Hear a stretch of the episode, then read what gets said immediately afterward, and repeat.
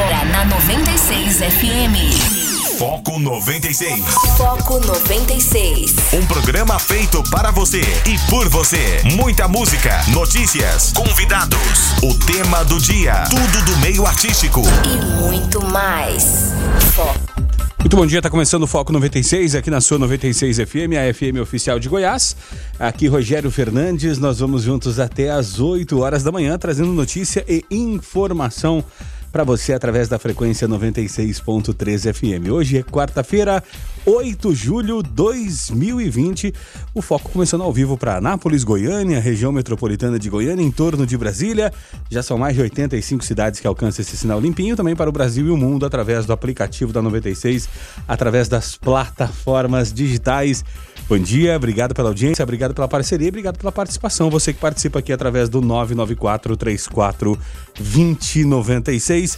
Bom dia, Guilherme Verano. Bom dia, Rogério. Bom dia aos ouvintes aqui do Foco 96. Começando mais um dia. Que seja de muitas bênçãos para você, de muitas vitórias, tá certo? Esperando sempre a sua participação, tá bom? Sejam muito bem-vindos aqui ao nosso programa. Programa não é nosso, o programa de vocês. Tá certo. E começando então com os nossos destaques, né? Vamos ter aí duas semanas, mais ou menos, Guilherme Verano, de uma enxurrada de assuntos, a bola da vez e a saúde do presidente Jair Bolsonaro. Afinal de contas, Bolsonaro uh, testou positivo, né?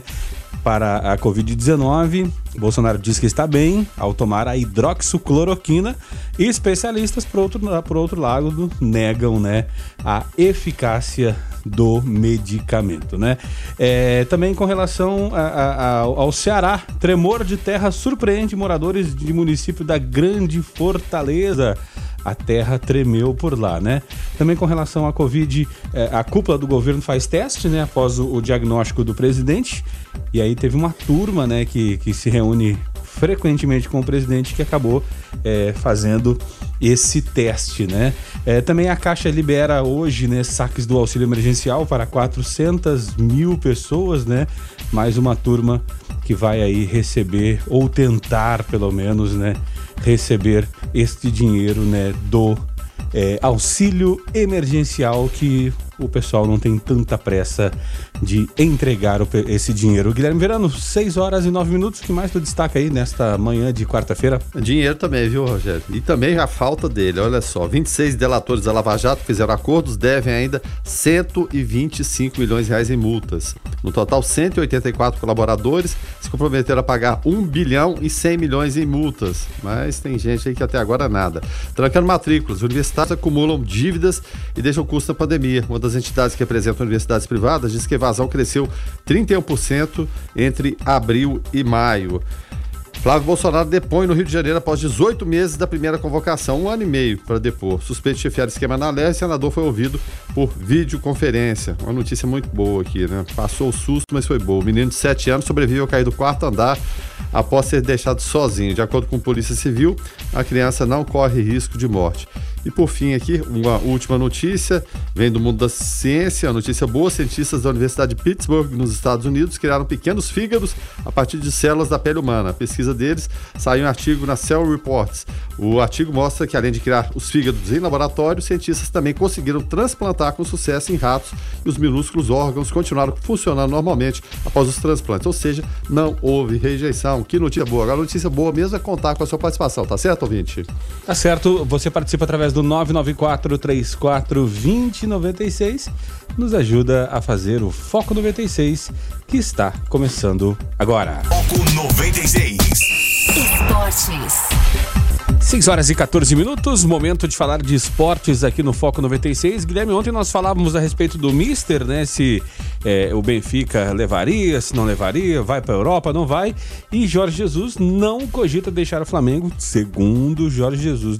Agora, lá para os lados da terra dele, para os lados da Europa, Ontem, é, é, o poderoso Juventus, né? Juventus esse de Cristiano Ronaldo, é, sofreu um, um, revés impressionante, né, Guilherme? É verdade, a Juventus jogando ontem, rapaz. Chegou a abrir 2 a 0 no segundo tempo. Como sempre, Cristiano Ronaldo marcando gol.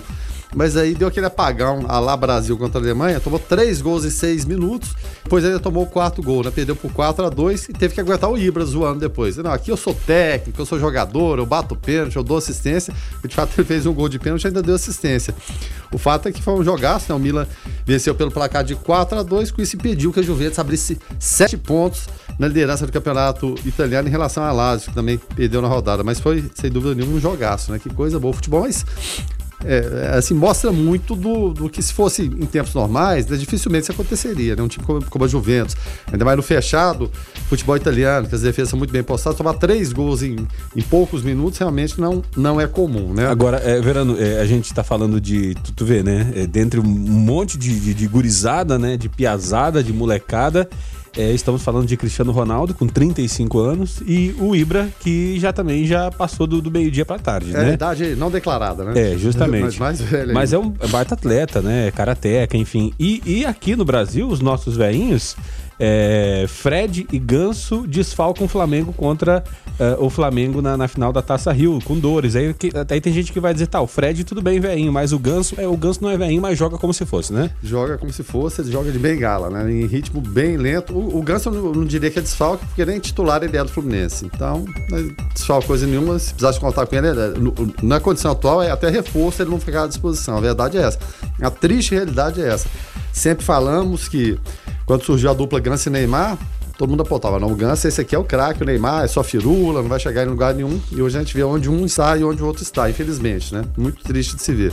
Em relação ao Fred, é aquilo mesmo. O Fred vai, tem problemas crônicos, né? Ele vai sentir dor no pé, ainda mais voltando agora depois de muito tempo parado, tá certo, voltou para o Rio de Janeiro de bicicleta, foi uma ação bacana, arrecadou alimentos, tá certo, mas o Fluminense vai poder contar com ele para todas as partidas. Ele tem, tem lesões quase que, que constantes, e foi apenas mais um, e também não jogou nada, né, contra a equipe Botafogo, então será desfalque, desfalque pelo que pretende o técnico da Helma. Em relação ao Flamengo, ao contrário, nenhum desfalque, a equipe deve ser a mesma que vem jogando no Campeonato Carioca, entrosada e atropelando todo mundo. Fato é que a partida acontece hoje, é a decisão da Taça Rio, às 21h30. O jogo será no Maracanã, até surpreendeu porque o mando foi sorteado como do Fluminense. O Fluminense poderia optar, né? Poderia ter o estádio Newton Santos à disposição, mas preferiu o Maracanã mesmo. Então a gente vai ter o Fluf lá hoje. Na verdade, as equipes vão a campo com a seguinte escalação: o Fluminense vai de Muriel, Gilberto, Matheus Ferraz, Nino e Egídio, Dodge, Hudson e Iago, Nenê, Marcos Paulo e Evanilson. Então, dos vovôs aqui, o, o Nenê vai estar em campo, né? E também o Gilberto e o Egídio. Em relação ao Flamengo, a escalação Diego Alves, Rafinha, Rodrigo Caio, Léo Pereira e Felipe Luiz, o Ilharão e Gerson e também Everton Ribeiro, Arrascaeta, Bruno Henrique e Gabigol. E a seguinte situação: se o Flamengo for campeão da, também da Taça Rio, uma vez foi campeão da Taça Guanabara e é a equipe com o maior número de pontos na competição, ele será automaticamente antecipado, né? O bicampeão carioca. Tem uma notícia aqui também do estado de Goiás, o Rogério Vila. É aquele problema, é eterno vai e vem, né? Nunca sabe o que é. O Vila havia anunciado que iria treinar lá em Goianápolis, no meio do caminho aqui, né? Entre Goiânia e Anápolis. Aí disse que não quer mais Goianápolis, não. Isso o Atlético e o Goiás já estão treinando há, há muito tempo, né? Lá em Trindade. Aí com a proibição em Goiânia, o ideal do Vila seria, claro, todo mundo treinar no seu CT, o próprio Goiás quer treinar em Aparecida, uma vez vai ser liberado lá, o, o Atlético está em Trindade, enfim. Mas o Vila fica nesse vai e volta e diz que não quer mais é, Goianápolis, vai treinar agora em Santo Antônio de Goiás. Porque ele disse que é, é uma cidade mais próxima, vai cortar gastos, enfim, né, vai ser mais fácil para o Vila Nova, né? Na preparação aí para a Série C. O, o Vila também detectou mais um caso de Covid-19 no elenco. O atleta está assintomático e já foi afastado. E o Goiás já está agendando jogos treinos. Ele vai enfrentar o capital do DF, como, como as equipes aqui de, de Goiás gostam de jogar com o capital, né? Vai ser o primeiro teste durante a pandemia. O jogo treino está marcado para o dia 18 de julho, será no CT do Verdão e vai servir como preparação para início do Campeonato Brasileiro, Rogério. É, e, e, falando em, em, preparação, né, eu tô vendo aqui o, o Walter, ele, ele foi liberado é, sexta-feira da semana passada, dia 3, é, para poder voltar a jogar. E eu tô vendo aqui imagens, Guilherme Verano, do Walter, é, que já teve aqui pelo Goiás, né? É, o Walter tá fininho, tá fininho. A manchete até do R7 fala o seguinte: ó, livre e magro, ex-gordinho Walter muda corpo para voltar ao futebol. É, eu vou te falar que eu tô impressionado. Tem uma foto dele aqui é, a primeira até aqui na, na- no, no cartaz aqui, ela mostra o Walter é, jogando pela, pelo Havaí, salvo, salvo engano. É, camisas é, azul, azul celeste, assim, né? O É, CSA, né? Pode ser. CSA, provavelmente. E agora ele e agora ele magrinho. Olha, eu vou te falar que nessa foto aqui dele jogando bola, ele tá mais gordo que eu, Guilherme. E ele tá fininho, assim, o Atlético Paranaense conseguiu fazer uma coisa que o Fluminense não conseguiu, que outros grandes não conseguiram. E, e tomara, tomara que o Walter consiga voltar a jogar, porque joga bola demais. Agora tem que. Até o pessoal fala que ele vai ter que se readaptar, uma vez que uma coisa é jogar com três dígitos de peso, como ele estava antes, e outra coisa é jogar agora com, com menos peso, porque é, o jogo dele, a- a- apesar dele ser muito habilidoso, envolve muita força física, fazer parede, enfim, né? É, exatamente. O, zagueiro batia ali e caía, não tinha jeito, não. Por mais forte fosse o, o zagueiro, o Walter tem uma estrutura, além de ser forte fisicamente, até atarracado, né? Ele não é muito alto. Então, para derrubar o Walter é muito difícil, né, Rogério? Você sabe disso, né? Por maior que seja o zagueiro, enfim, não dava conta. Então vai ser uma re- readaptação ao novo estilo de jogo, se ele vai perder essa condição, que você falou do, do- do choque ali, ele é muito mais um, um armador ali do que atacante propriamente dito. Ele vai ter que reinventar sua carreira, mas vai contar a seu favor o quê? Com quilos e quilos a menos as costas para carregar. Então é uma readaptação. Nessa foto aí você deve ter. eh, Aliás, acho que a gente nunca viu ele tão magro jogando bola. Na verdade, essa pode ser lá mais pro início da carreira. Agora, eh, perder peso, por vezes, é, é- é fácil. né? Ainda mais sendo um atleta, você tendo as condições adequadas, ali com um nutricionista, um controle. É fácil, né? Entre aspas, é, é bem possível de acontecer, como aconteceu com ele. Agora, o duro é o quê? Manter. Você tem que manter isso aí, não perder massa muscular. O Rogério tá me mostrando a, a- a foto ali. A diferença é E a gigante. diferença é gigante. Ele, ó, sem, sem fazer conta, eu me arrisco a dizer que ele perdeu uns 20 quilos aí, viu? Ah, no mínimo, no mínimo. né? Pelo, pelo que a gente conhece, entende, né? Ele tá- é, tava na casa dos três dígitos. Então, o que a gente espera é isso, que ele aproveite a chance, né? Porque já virou a casa dos 30 anos. Um atleta como o Walter, ele pode ganhar um dinheiro bom, pode, é, é claro, fazer seu pé de meia para quando encerrar a carreira, né, ter aquela tranquilidade. Agora, se ele ficar deixando passar oportunidades em clubes grandes e não conseguir seguir adiante na carreira, teve a, questão também do doping, tomando remédio para emagrecer, não dá, né? Voltar para bolacha recheada, refrigerante, também não tem como. Então eu diria, ô, Rogério, que é a última chance da carreira dele num time de, Num time de ponta, E ele né? tá num time de ponta mesmo. O Atlético Paranaense tem departamento de fisiologia, tem, puxa vida, uma concentração fantástica, uma organização incrível. Então, é uma chance de um time de ponta realmente do futebol brasileiro e campeão é, nos últimos anos de vários, vários torneios, né? Então, se ele deixar passar mais essa oportunidade, aí, meu amigo, aí é- vai ser derrocada.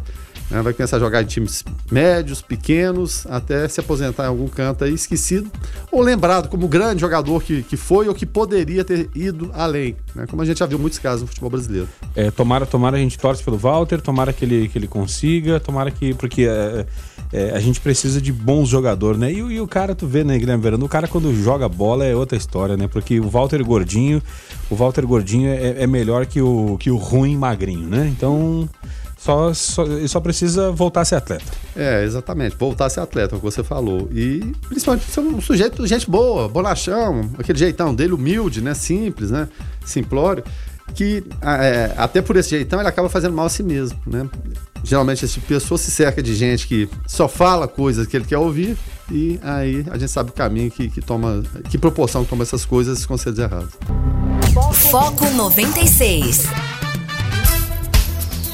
6 horas e 31 minutos, esse é o Foco 96 aqui na 96 FM. Guilherme Verano, acabou que o pessoal eh, tá virando foco agora, né, para essa questão aí do, eh, do Bolsonaro estar, estar ou não, né, com, com a Covid-19, e aí, mas, mas a gente não pode esquecer que tem eh, investigações rodando, né, a Lava Jato, por exemplo, já 26 delatores da Lava Jato que fizeram acordos devem 125 milhões em multas, né, no total 184 colaboradores se comprometeram a pagar 1,1 bilhão de reais em multas.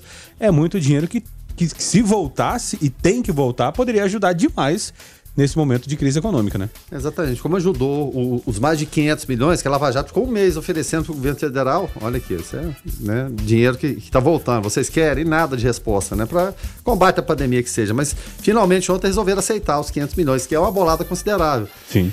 Agora, o triste que a gente vê, Rogério, é todo um processo de desmonte e desarme da, da Lava Jato. A gente vai falar, ah, mas houve excesso. Evidentemente, houve, houve. Aqui e acolá, evidentemente houve. Mas só que os benefícios que vieram, e esses 500 milhões estão provando aí, só para falar 500 milhões já seria um grande e um enorme benefício. Mas pelo fato, pelo menos o constrangimento de grandes empresários, políticos do Brasil terem ficado presos, um ex-presidente que resolveu surrupiar o Brasil, como Lula, passou a temporada na cadeia, né, empresários, presidente da Câmara, enfim. É, é, é, era um grande benefício. Mas juntou-se agora todo mundo seja oposição, seja situação, seja centrão. Agosto, você pode ter certeza, vai haver um desmonte. O PGR, o Augusto Aras, ele vai conseguir desmontar. Já tinha mandado lá uma subprocuradora para Curitiba para procurar informações e vai desmontar. O desmonte é esse. Ninguém interessa, nenhum político quer saber de Lava Jato.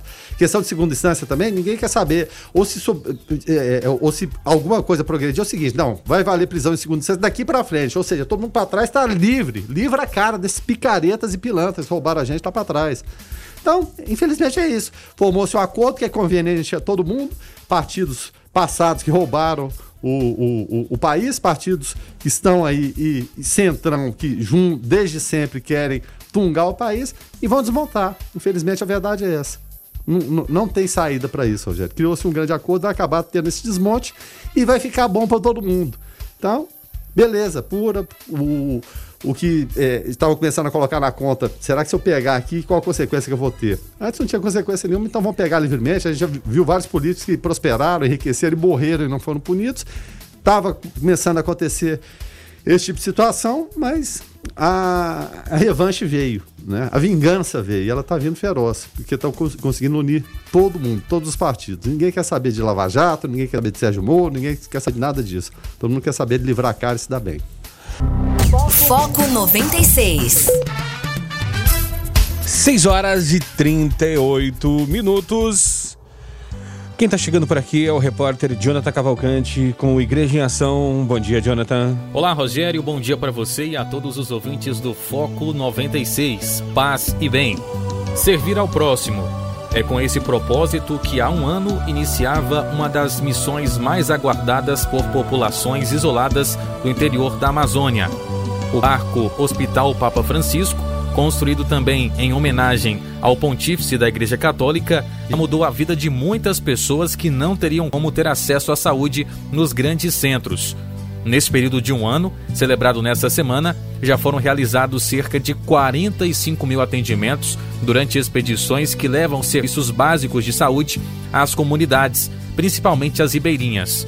Levado pelas águas barrentas e fortes do imponente rio Amazonas, o Papa Francisco atende ao menos 12 municípios, beneficiando mais de 700 mil pessoas.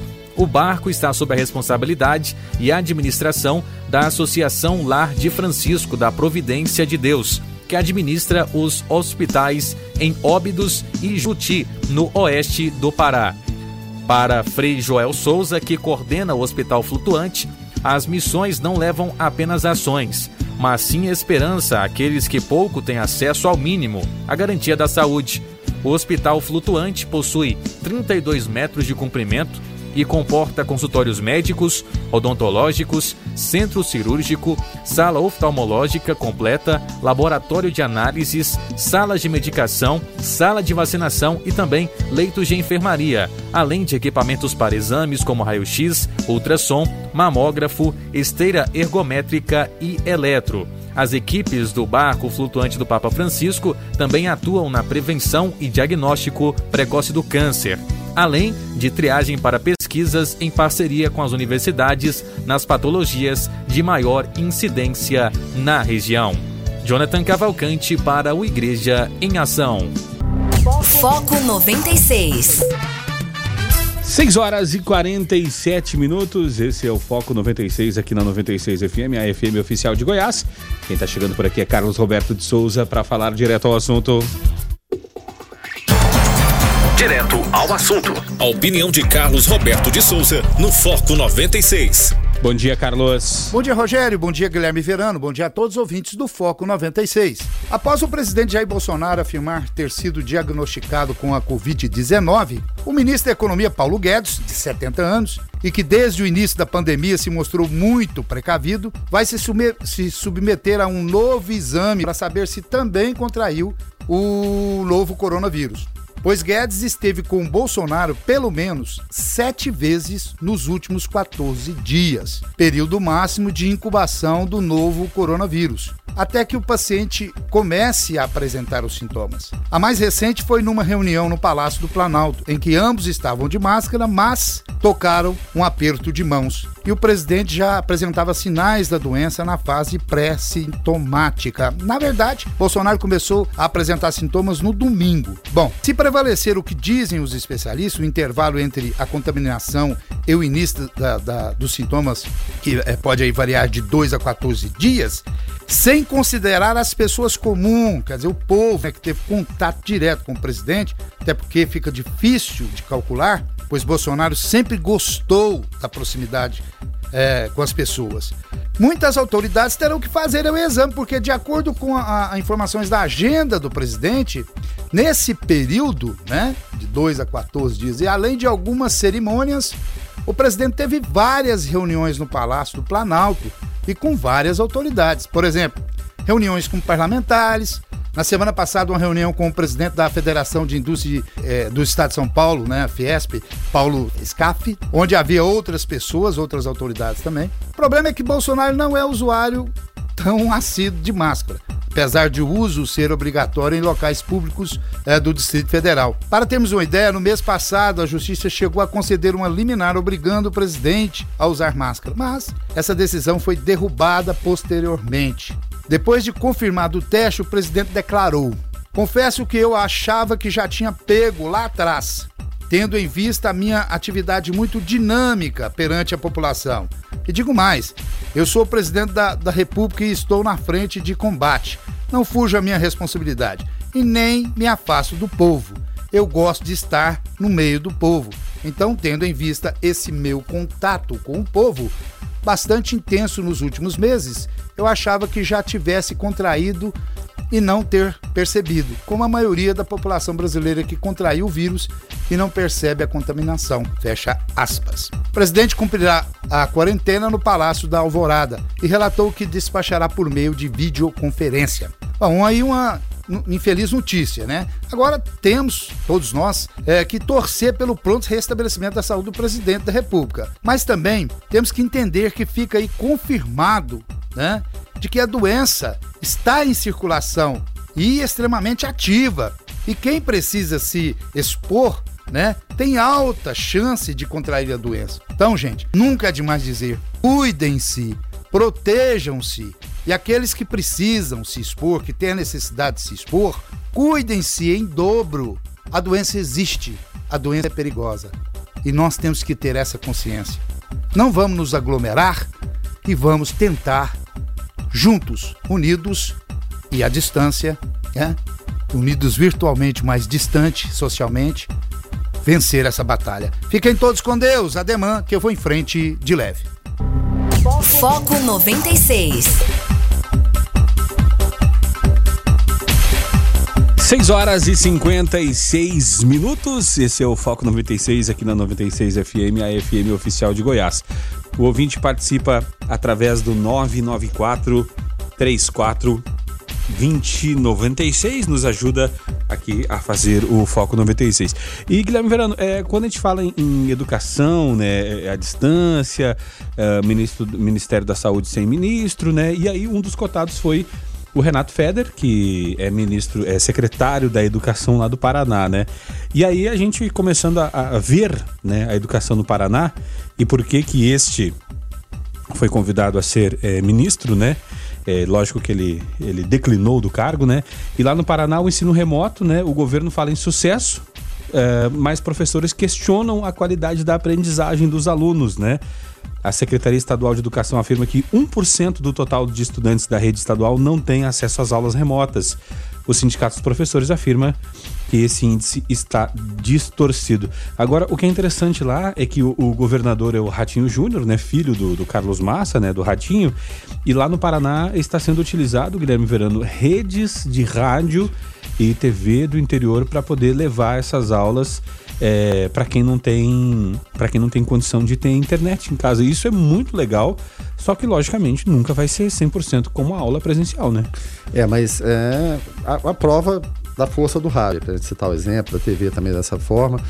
Me lembro que havia, hum, puxa vida, décadas é, passadas, é, o chamado Projeto Minerva, era o quê? Levar o conhecimento das pessoas através do rádio, nas ondas do rádio. Mas é claro, com a modernização acabou caindo, caindo em desuso.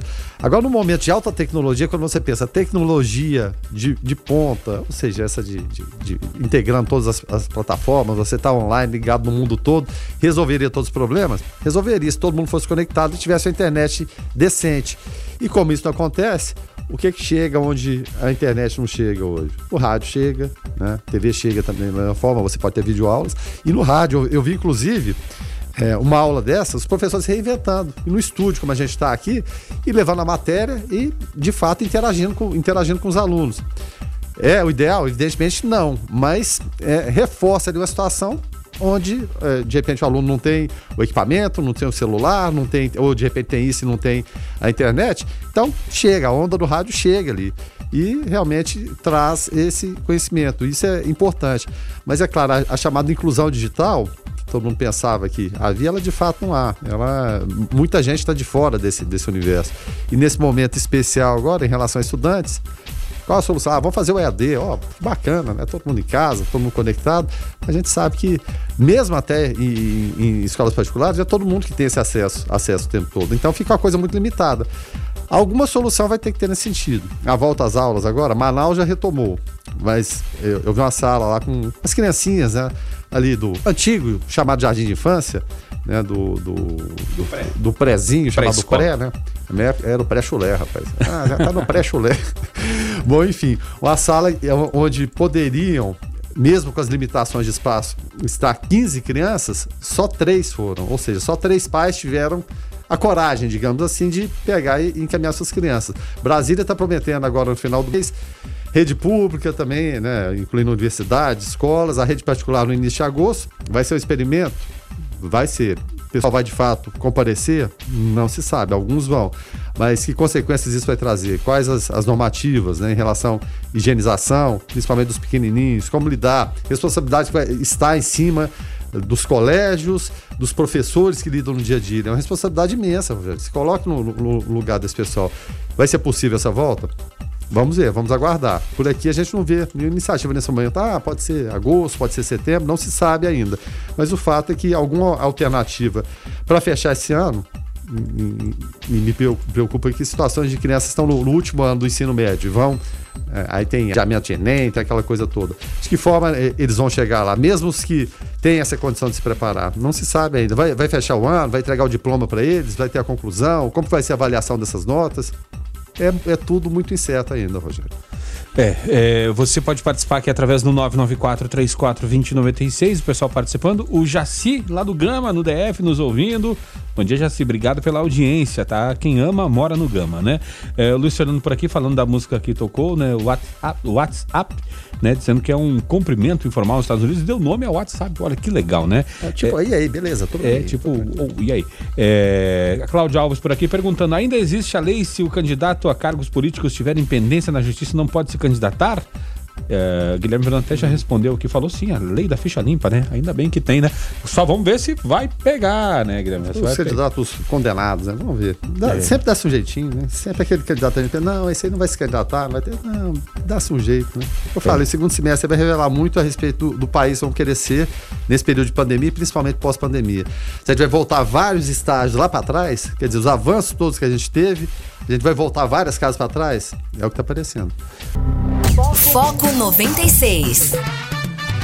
Abrindo agora a segunda hora do Foco 96, hoje quarta-feira, 8 de julho de 2020. Se você chegou por agora por aqui, seja muito bem-vindo, tá? Muito bem-vindo, seja muito bem-vinda. Esse é o Foco 96. Aqui Rogério Fernandes, Guilherme Verano, também Lucas Almeida. Nós vamos juntos até as 8 horas da manhã trazendo notícia e informação para você através da frequência 96.3 FM. É, o ouvinte pode participar através do 994 34 2096. E Guilherme Verano, olha que legal, o Senac, né, é, Goiás, oferece mais de 11 mil vagas para cursos gratuitos à distância, né? São 30 opções de cursos disponíveis em diversas áreas. É preciso atender alguns pré-requisitos para realizar cada um deles, mas uma baita, uma baita oportunidade de se qualificar nesse período à distância, né? É, rapaz, porque o desemprego tá aí, né? Já estava presente, aumentou e muito. Então, novas oportunidades vão surgindo. Se você tem uma como essa, e às vezes, por vezes é difícil, mas sem sacrifício, Rogério, a gente entende os grandes sacrifícios pelos quais todos estão passando, nada acontece. Então, não devemos nos acomodar, principalmente o jovem.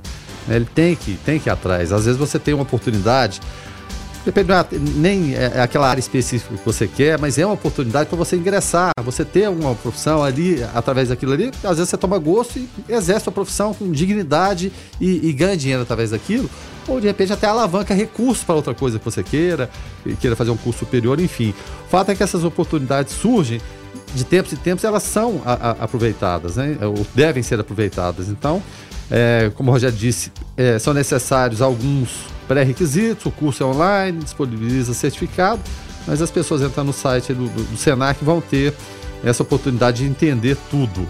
Né? É o programa Senac de gratuidade. Né? Ele tem como foco pessoas cuja renda familiar não ultrapassa os dois salários mínimos por pessoa, tá certo? Então, só, só para pegar como exemplo aqui, entre vários cursos, olha só aqui, ó é, alguns, né, vários aqui a gente nem, nem sabia que existiam, né? Administração do tempo, puxa vida, como isso é importante hoje em dia. Acolhimento de profissionais com deficiência nas empresas, é, aproveitamento integral de alimentos, né? Isso é muito importante. Biossegurança e esterilização, a gente está vendo isso mais que nunca na, na pandemia.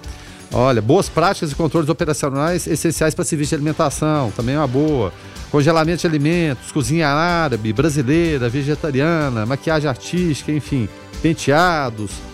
Tem uma aqui tradicional representante comercial, mas você tem toda uma nova técnica adequada aos, aos novos tempos, né? Técnicas de tranças. Não conhecia essa, Rogério? Será que fazem é, tranças essa, de barba para fazer é, uma na sua? essa para mim é novidade. É. Olha, tomada de decisão no ambiente organizacional, unhas decoradas, ou seja, tem, tem infinidade de cursos aqui. É bem provável que caso você se enquadra nesses pré-requisitos, seja procurando alguma coisa, o curso pode ser, pode ser uma opção, deve ser uma opção a, a ser considerada nesses tempos complicados. 994-34-2096, você participa, nos ajuda a fazer aqui o Foco 96 aqui na 96 FM. E se for mensagem de áudio de até um minuto, mensagem de, de texto, pode ficar à vontade para escrever. A gente vai tocar um som aqui, é, porque é, logo logo a gente tem convidado aqui para falar de Direito de condomínio. Uh, e aí, condomínio é um negócio que está dando dor de cabeça para muita gente aí. Então, participe aí. 994 34 2096. Foco 96. 7 horas e 16 minutos, esse é o Foco 96. E o assunto agora é direito é, de condomínio, né? O condomínio só pode restringir uso de, de área comum durante a pandemia após estudo técnico e deliberação da Assembleia de Moradores, né? Os condomínios horizontais podem restringir o uso de áreas comuns durante a pandemia do novo coronavírus? Interrogação, né? As discussões internas entre moradores chegou na justiça. Um morador do Jardins Atenas, em Goiânia, por exemplo, acionou o judiciário alegando que a administração do condomínio, de forma desra Zoada né, determinou o fechamento de todas as áreas comuns do condomínio, incluindo entre elas as quadras de tênis, após receber uma notificação, orientação da fiscalização do município de Goiânia, Guilherme Verano. É verdade. Inconformado com a medida, o morador requereu em sede de tutela de urgência que fosse determinada a administração que proceda à recolocação das redes e a liberação das quadras de tênis, observada apenas a proibição de aglomeração e as quadras serem limitadas a jogos de simples, um contra um, e as aulas também individuais. Ao analisar o caso, o juiz da 11ª Vara Civil de Goiânia, o Jerônimo Pedro Vilas Boas, deu prazo de 20 dias para que a associação do condomínio apresente estudo feito por especialista na área epidemiológica e submeta a proposta de interdição da quadra de tênis à deliberação dos proprietários de imóveis por meio virtual, sob pena de uma multa diária de R$ 2.500. Pelo menos, é, pelo menos lá o pessoal vai para a justiça e não põe arma na cara dos outros, que nem aconteceu aqui em, em Anápolis. Enfim. Mas, é, para tratar do assunto, estamos recebendo Lúcio Gomes de Jesus, presidente da Comissão de Direito Imobiliário Lúcio, bom dia, seja muito bem-vindo aqui ao Foco 96. Olá, bom dia, é sempre um prazer participar com vocês. É, Lúcio, para a gente poder começar a entender, a gente sabe que o assunto é, é enroscado, né? Afinal de contas, viver, viver em sociedade é difícil, em condomínio é mais ainda. Ainda mais agora, né? É, justamente. O, o, o bastante do Lúcio, ele foi assim, você viu, sofrido. Bastante. bastante. mais que das outras vezes, viu, Lúcio? É verdade. É, o, Lúcio, uma dúvida recorrente, né, sobre condomínios particulares gira em torno da, da utilização de espaços públicos, né? Antes da pandemia, o tema já era bem polêmico devido às reclamações de convivência. Durante a pandemia, esse assunto tem aumentado? Com certeza. Você muito bem colocado. Essa celeuma não é novidade para ninguém. A vida em condomínio ela traz algumas, algumas observações e isso vem causando desgaste ao longo dos anos. Com essa situação da pandemia, tudo tem se complicado, né? não é só a vida em condomínio. É uma situação muito incerta em todos os aspectos ninguém tem certeza absoluta das informações e isso acaba causando um desgaste. Ainda mais quando se tem pessoas que insistem em complicar a situação um pouco mais. É, a gente quando a gente quando a gente pensa em condomínio a gente fala poxa vida né os condomínios mais periféricos de bairros mais é, é, menos abastados, né, é, tendem a ter mais problema. E aí a gente vê problemas, né, é, de convivência, principalmente com relação a isso, em condomínios de alto, altíssimo padrão na cidade de Anápolis. E isso já acontecia antes ou agora por conta dos, do, dos nervos à flor da pele que está acontecendo mais? Não, isso já acontecia antes. Esse problema ele vem se agravando, tem aumentado muito as residências em condomínio. Condomínio tem sido uma opção que no passado era tido como uma, uma, situação de luxo. Quem morava em condomínio era, para rico. Um oásis de tranquilidade. Isso, assim. isso, isso vem mudando. Essa situação do condomínio vem proporcionando a famílias também de baixa renda a ter acesso a uma estrutura melhor, porque juntam mais pessoas, Sim. isso acaba disponibilizando uma estrutura melhor para eles. Então, com o aumento da, da, das residências em condomínio, os problemas são inevitáveis. E, e, em relação ao dia a dia, porque a gente sabe que tem regras da convivência comum que é, são, assim, teoricamente as mais fáceis de serem cumpridas. Até essas estão sendo, assim, burladas. Vocês estão tendo que fazer uma readequação a esses novos tempos também, em relação até o que é mais comum, que deveria ser de entendimento mais fácil? Olha, a readequação, ela é constante.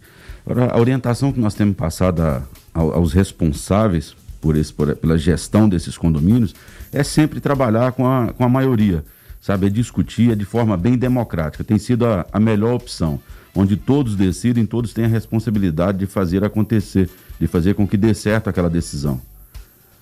A gente vai fazer uh, o intervalo comercial rapidinho. Os ouvintes já estão mandando pergunta aqui através do 994 34 2096.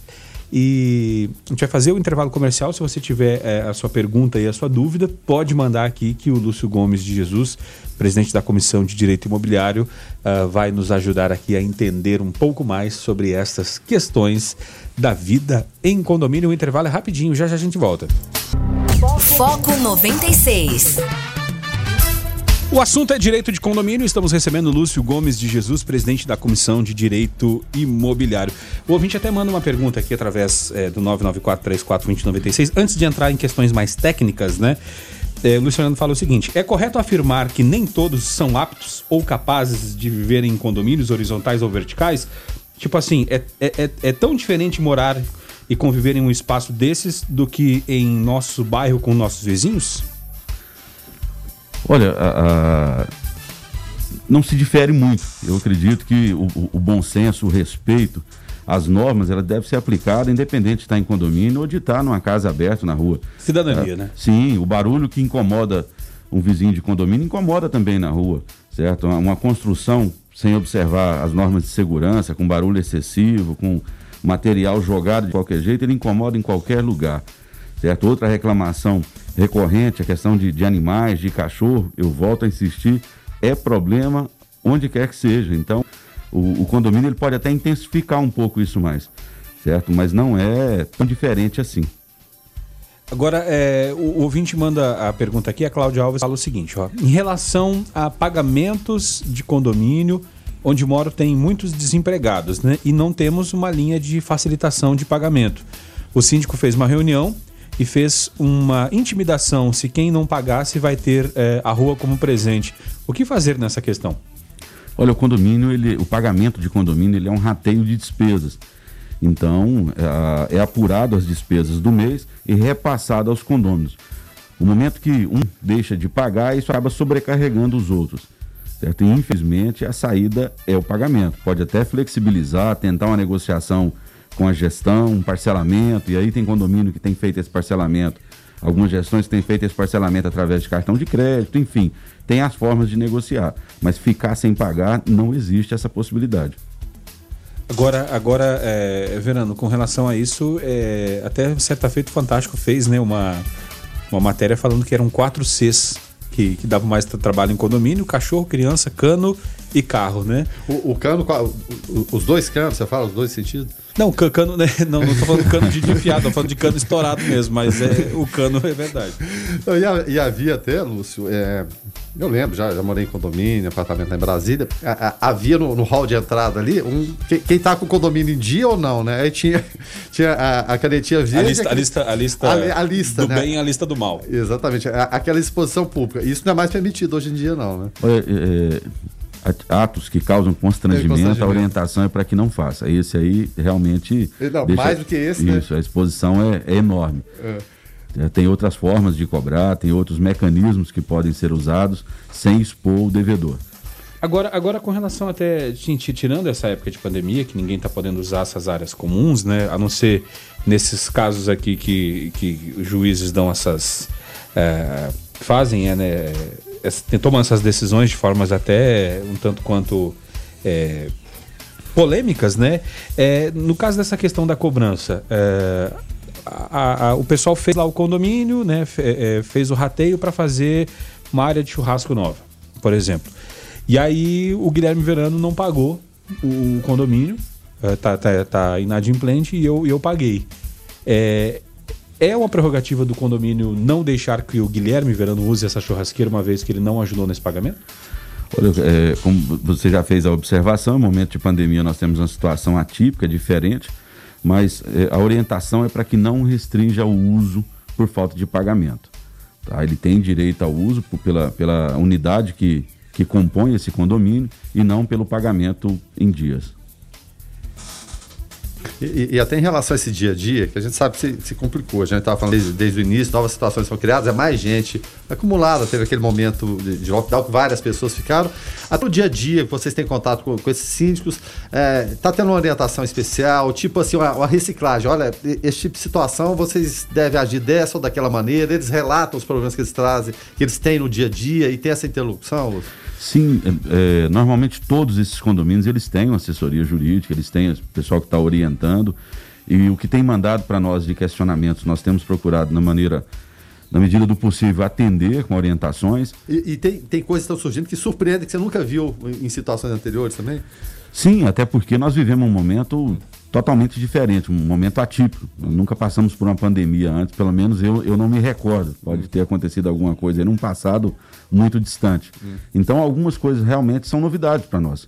Sabe, como eu iniciei agora há pouco, é, não tem certeza de, de, de, de, quase nada em relação a esse Covid. Hum. Tudo são suposições, tudo são tentativas, até a própria, o próprio governo, hora dá uma orientação, hora dá outra, então a gente tem que ir se adequando a essas situações. E, e até respostas que de repente viu o questionamento, no automático o Lúcio buscava, não, isso aqui se resolve dessa maneira. Você tem que parar e pensar, opa, peraí, como, é que, como, como seria a resposta que eu vou dar para ele? Né? Olha, nós, tem, nós temos pautado sempre pelo bom senso, pelo bom senso e sempre entendendo o direito da maioria, o direito, o direito da coletividade certo? Nós temos evitado tomar decisões atendendo a um caso específico em detrimento de um, de um condomínio inteiro, certo? Agora há pouco nós falávamos, falávamos a, a questão da, da decisão do juiz, certo? Que alegou, eu não li a decisão dele no site do judiciário, eu li na reportagem, a reportagem não deixa muito claro se ele concedeu a liminar, tá certo? Fala que ele manda fazer um estudo, mas ele, ele trata lá de uma questão de direito de propriedade, mais uma vez eu ressalto aqui, que nós vivemos um momento diferente, nós vivemos um momento atípico.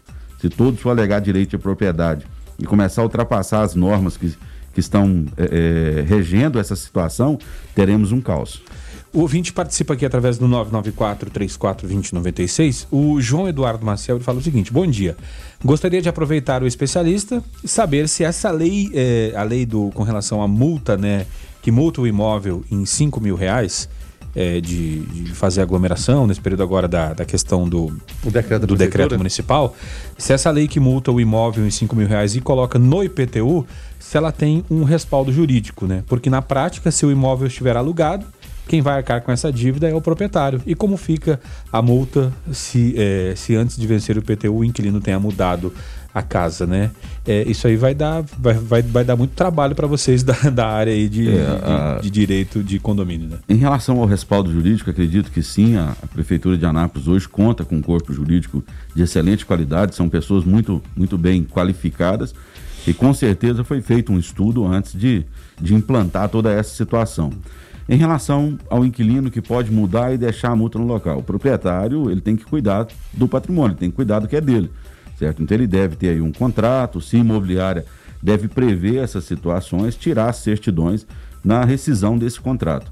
Tá certo? Agora, ele tem a prerrogativa de cobrar do inquilino ainda que ele mude. Tá? Se ele deixar o débito para o proprietário, o proprietário pode mover uma ação para receber esse valor. Não é tipo assim, sair da, da- do apartamento, sair da casa, acabaram-se as dívidas, né? É, até por, isso, até porque ele não pode evitar que o inquilino saia da casa. Se ele quiser sair, ele vai sair, e o meio para receber é outro. E não, não é segurar o inquilino na casa até o pagamento. Ele não pode fazer isso. Uma su- sugestão que poderia surgir seria o aditivo aos contratos que estão, estão em andamento diante des- dessa nova situação? Pode surgir isso Não, também? não, não tem necessidade de um aditivo nesse momento. O próprio contrato já resguarda a situação. Ela não é específica, mas a partir do momento que você causou um prejuízo, danificou, gerou alguma despesa é, e deixou para o outro pagar, você tem a obrigação de reparar isso. Então é, é um aspecto geral que já engloba essa No situação. aspecto geral já engloba. Ah, lá não fala que se eu quebrar o telhado, eu tenho que pagar. Peraí, se você danificar né? o bem, se você causou o dano, você tem que reparar. Tá e para isso já existe a lei. O ouvinte participa aqui através do 994-34-2096. É, o ouvinte até manda aqui bom dia, né? Fugindo um pouco da temática. Se alguém constrói na divisa, no muro, quem devo procurar para denunciar, visto que o vizinho que construiu não colabora? Você vê que os problemas não são só em condomínio, né? São- E eu, eu conheço bem esse problema. os problemas também estão na- na- na- nas esferas fora do condomínio. Na verdade, na verdade, viver, viver do lado de alguém é complicado, né? Seja eh, em relacionamento ou, ou seja morando em algum lugar. É, co- como, como fica- como fica esse negócio? A que instância se recorre? Demora demais para resolver esse tipo de problema? A vida em sociedade ela não é fácil, né? A vida em sociedade ela traz algumas dificuldades. É, em relação à demora, nós estamos falando de uma ação judicial, estamos falando de, de, de uma ação que não tem como prever o tempo que ela vai que ela vai tramitar e nem o que vai acontecer nessa ação. Então, ela pode de- demorar muito e pode demorar um pouco menos. De qualquer forma, ela vai demorar. É, então fica a dica aí, se puder resolver de forma eh, pacífica, né, É, paz e bem, né? É, na paz e bem, vai lá, resolve, conversa e tem vezes que é melhor arcar com, com o custo desse muro sozinho aí do que, do que discutir com, com o vizinho. E o vizinho vai ser seu vizinho, né? Então é, tenha um bom relacionamento com ele. A gente vai fazer um intervalo rapidinho e já já a gente volta com mais eh, perguntas aqui para o nosso convidado, Lúcio Gomes, presidente da Comissão de Direito Imobiliário. O assunto hoje é direito de condomínio. Foco 96. O assunto é direito de condomínio. Estamos recebendo o Lúcio Gomes de Jesus, presidente da Comissão de Direito Imobiliário. O ouvinte participa aqui através do 994-34-2096. O Flávio Lourenço por aqui. Fala aí, Flávio. Bom dia 96, tudo bom? Flávio Lourenço aqui do Ayrton Senna. É, ainda com relação a essa multa de 5 mil reais, né? Eu estava aqui pensando, isso vai dar um bom pano para manga. Vamos pensar aí, uma situação que é comum aqui em Anápolis. Barraco de aluguel. Então o cara paga lá 300, 400 reais num barraco de aluguel. Contrato nenhum, zero, né? Foi feito ali de boca, aí ele muda lá, mora lá quatro, cinco meses, né? Nesse período ele faz lá uma farra, acontece de ser autuado aí pela prefeitura e aí ele muda. tá? O proprietário, aí até por é, falta de, de informação ou desinteresse, acaba não se atentando a isso e aí só lá no IPTU que ele vai descobrir esse negócio. Tá bom, vou atrás do meu inquilino. Só que meu inquilino tá morando num outro barraco, sei nem aonde é mais, ou mesmo que eu encontrar ele. Ele é um cara assalariado, ganha salário mínimo, única renda da família, anda de bicicleta, não tem nada. E aí, como é que paga esse negócio? É, Flávio. que, que, que situação, né? É, excelente, excelente informação, mas vamos lá.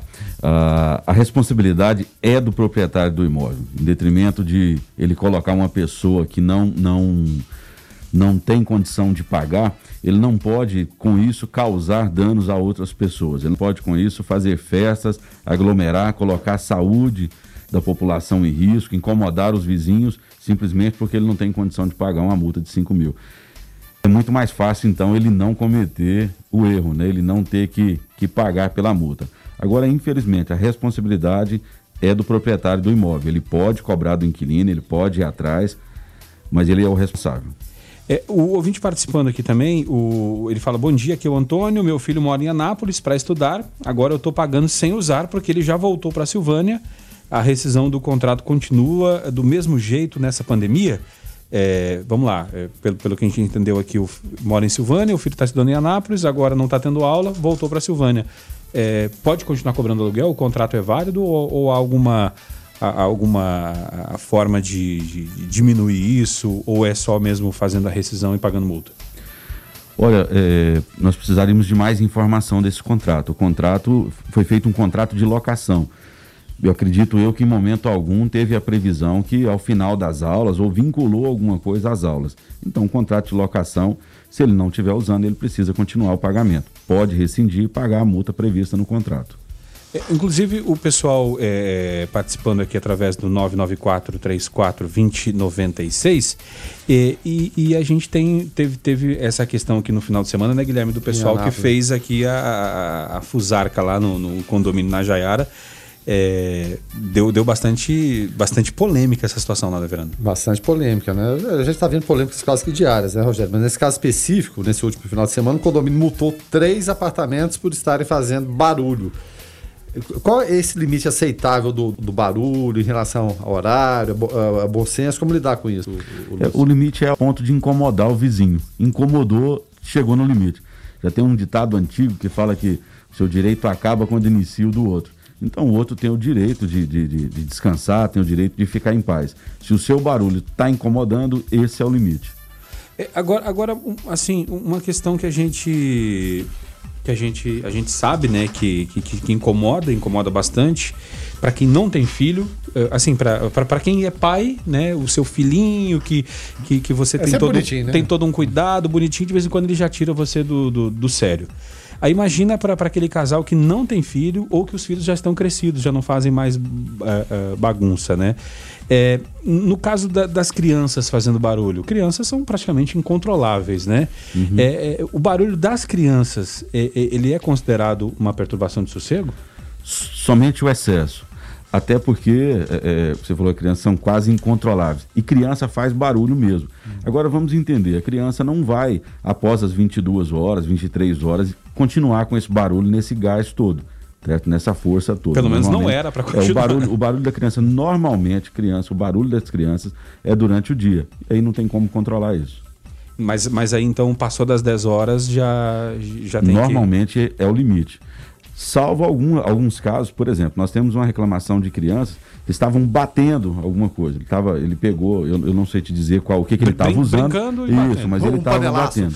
É. Isso, isso tem controle, isso aí tem que, ser, tem que ser advertido e tem que interromper aquela ação. Certo? Tem outros casos, usando outros objetos. Então, o, o, que foge, vamos dizer assim, a normalidade, esse realmente dá para controlar. Agora, o barulho de criança, criança fala alto, criança gritar, isso aí não tem como. Né, e, e, principalmente porque não estão indo para a escola. Não está indo para a escola, o horário ficou um pouco mais relaxado em relação à hora de dormir. Uma dica para os pais é o As quê? crianças desregularam, né? É, exatamente. Tentar controlar esse horário. Né? Porque tem criança que quer ficar assistindo TV ou série, ou o que seja, e, e celular, ah, não tem que acordar cedo, não tem compromisso. Então, uma dica para os pais é tentar fazer é, é, essa regulagem, tentar com que a vida flua mais ou menos dentro da normalidade. Porque se deixar correr solto, não dorme, né? Não dorme. É, ou, tentar ou, alguma ou, atividade diferente, né? É, alguma atividade é. que, que possa ser feito nesse Isso, momento. Exatamente. Ou, ou, então fica no 12 por 12, né? Eles, eles, dormem 12 horas e ficam acordados 12 horas, mas essas 12 horas acordados realmente não é fácil, não. Mas, mas, mas agora, é, é, até Luz, para a gente entender, o, o, a questão do, do choro ele, ele, ele pode ser considerado um, uma perturbação, no caso da criança, sei lá, tá chorando para dormir, alguma coisa, é, já, já, ou já é uma questão de bom senso até de quem está ouvindo aquele choro saber tentar que... entender, né? É, tentar entender que, É, que a criança... acredito, acredito eu que é mais uma questão de bom senso do que qualquer outra coisa. Até porque uma criança chorando, ela está com algum problema, está sentindo alguma dor. Existem aí os mais antigos, você fala que criança chora por poucas coisas. É, exatamente. para comer, para trocar as fraldas e para dormir. É, então, é é porque assim, se Então- for levar a, a ponta de faca também, né? Ah, ultrapassou os decibéis chorou. Mas aí tem que ter o bom senso, saber do outro lado que é, tem que resolver, né? Dar o tempo para a mamãe e o papai lá, enfim, quem cuida resolver. É, uma, uma última questão aqui para a gente até poder é, finalizar, Lúcio. É, a gente sabe que o mercado imobiliário ele, ele é um dos, dos responsáveis pelo, pelo, pelo boom econômico que aconteceu e gera muito emprego, né? É, como está essa situação assim do, do setor imobiliário? Se ele está crescendo ou não durante essa, é, essa pandemia? É, financiar um imóvel ficou mais fácil ou não? É, é, o pessoal que, que usa para investimento, né? Vale a pena ainda investir para alugar, que nem o pessoal alugava via é, plataformas tipo Airbnb? Ou isso tudo vai acabar por conta dessa pandemia? Olha, na verdade, o mercado imobiliário ele é um grande fator nesse momento da economia. Ele tem apresentado suas melhoras, ele tem apresentado crescimento. Agora, prever essa questão de rendimento nesse momento é impossível. Tá? Realmente nós não temos essa informação. Até porque isso é muito relativo. Quando se fala no mercado imobiliário, nós temos, por exemplo, áreas comerciais totalmente paradas. Se você me perguntar, Lúcio, eu compro um imóvel agora para levar para a área comercial, nós vamos ficar em dúvida, certo? Ah, de igual sorte, nós temos outros ramos, nós temos outros imóveis usados em outras áreas que também apresentam a mesma dificuldade. O momento agora é de cautela. Existe sim um crescimento no mercado imobiliário, existe aí uma movimentação nesse sentido, mas é importante ter cuidado. O ouvinte participando aqui através do 994-3420-96, o Paulo da Jaiara por aqui participando. Fala aí, Paulo. Bom dia a todos aí, meu nome é Paulo, aqui da Vila Jaara. Eu sou inquilino aqui do, do, do imóvel aqui e eu deixei atra- atrasar, por falta de pagamento mesmo de dinheiro, a questão do- do- da água, né? E da, da energia. Talão da, de, de água, por exemplo, eu tentei negociar, mas não tive, eu não tive como negociar porque não estava no meu nome. E é uma burocracia danada para poder parcelar. Existe alguma outra forma, a não ser levar eh, escritura, documentos pessoais do proprietário, porque acaba sendo um, um incômodo, né? Tem como resolver isso de outra forma? Obrigado, Paulo, pela participação. É o que nós falávamos antes, o problema está lá atrás de não ter feito contrato, né? É, a- o que ele pode ser, ele ele não não mencionou, eu- pelo menos eu não ouvi se ele tem contrato, mas o que ele pode fazer é levar o contrato até a, a Saniago e solicitar, inclusive, que seja feito o parcelamento da forma que, que melhor atender a, a necessidade dele. Uma outra opção é pegar uma, uma autorização do proprietário, isso pode ser feito através de uma procuração específica para esse fim, para que ele possa negociar todas as vezes que precisar junto à empresa fornecedora de água na cidade. A- Agora, só para a gente poder, poder finalizar, é, a questão é o seguinte: é, hoje é, a gente vê anúncios né, de aluguel, enfim, em que o proprietário exige que água e energia sejam transferidas para aquele inquilino, para quem vai, vai mudar. Isso. É, quando esse inquilino sai, a dívida fica com o imóvel ou fica com essa pessoa, com esse CPF? Nesse caso específico, fica no CPF do inquilino. Certo? A Saniago tem uma resistência em fazer essa transferência. Já a, a empresa de energia faz isso com mais facilidade. É uma orientação a ser dada. Se puder, passe toda essa despesa para o nome do inquilino. O inquilino saiu, está com débito, você pode solicitar um novo medidor e aquele vai ficar na responsabilidade do devedor.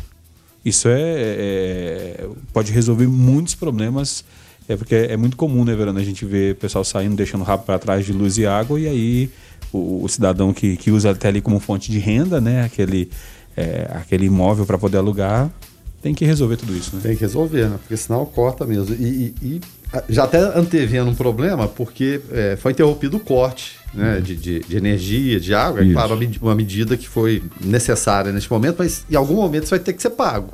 Né? E, e- e vai desaguar em algum momento e pode trazer essas situações já são complicadas com um, um talão ou outro atrasado. Você imagina com alguma coisa que fica acumulado porque a pessoa não deu conta de pagar. Então, já é previsão de, de, de problemas adiante que as pessoas já têm que imaginar soluções de como vão lidar com isso também, né? É verdade.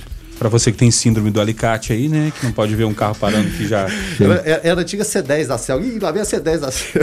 É, justamente. Então, deixa eu agradecer aqui demais Lúcio Gomes de Jesus, presidente da Comissão de Direito Imobiliário, falando com nós sobre condomínio hoje. Lúcio, obrigado. É, é muito bacana o bate-papo e até a próxima. Muito obrigado, nós agradecemos pela oportunidade. É sempre uma alegria participar com vocês. Estamos à disposição. Tá certo. Guilherme. Forte abraço. Então, até mais tarde. Mais tarde a gente está de volta, agradecendo mais uma vez a participação do Lúcio, sempre esclarecedor, ouvinte vem, participa, tira dúvidas, né? Isso é, é, é importante. Nosso papel fundamental é esse, é um canal de interlocução. E isso a gente faz porque conta com a participação de vocês. Então, muito obrigado mais uma vez. Tá certo. É, nosso produtor, Web, é, Weber, o Weber, é observatório, Ah, é, Lucas. Almeida. Lucas, é, até amanhã. Até amanhã, Rogério. Até amanhã, Guilherme. Muito obrigado ao convidado de hoje, o Lúcio, pelas, pela oportunidade, pelos esclarecimentos, a todos os ouvintes que participaram com a gente também. E uma última antes de ir embora: o fundador da Ricardo Eletro foi preso em São Paulo agora pela manhã em operação contra sonegação fiscal. Senhor Ricardo Nunes, né? Isso, exatamente. É, a gente vai ficando por aqui então. A ficha técnica do jornalismo da 96 FM tem a apresentação e trabalhos técnicos de Rogério Fernandes, os comentários de Guilherme Verano, a produção é do Lucas Almeida, a coordenação artística de Francisco Alves Pereira, a gerência comercial Carlos Roberto Alves de Souza e a direção executiva Vitor Almeida França Lopes, 96 FM, 45 anos, a FM oficial de Goiás. Na sequência, David Emerson, o DW, no Hits 96. Nós voltamos às 5 da tarde no Observatório. Fiquem todos com Deus. Paz e bem. Esse foi o Foco 96. Um programa feito para você e por você.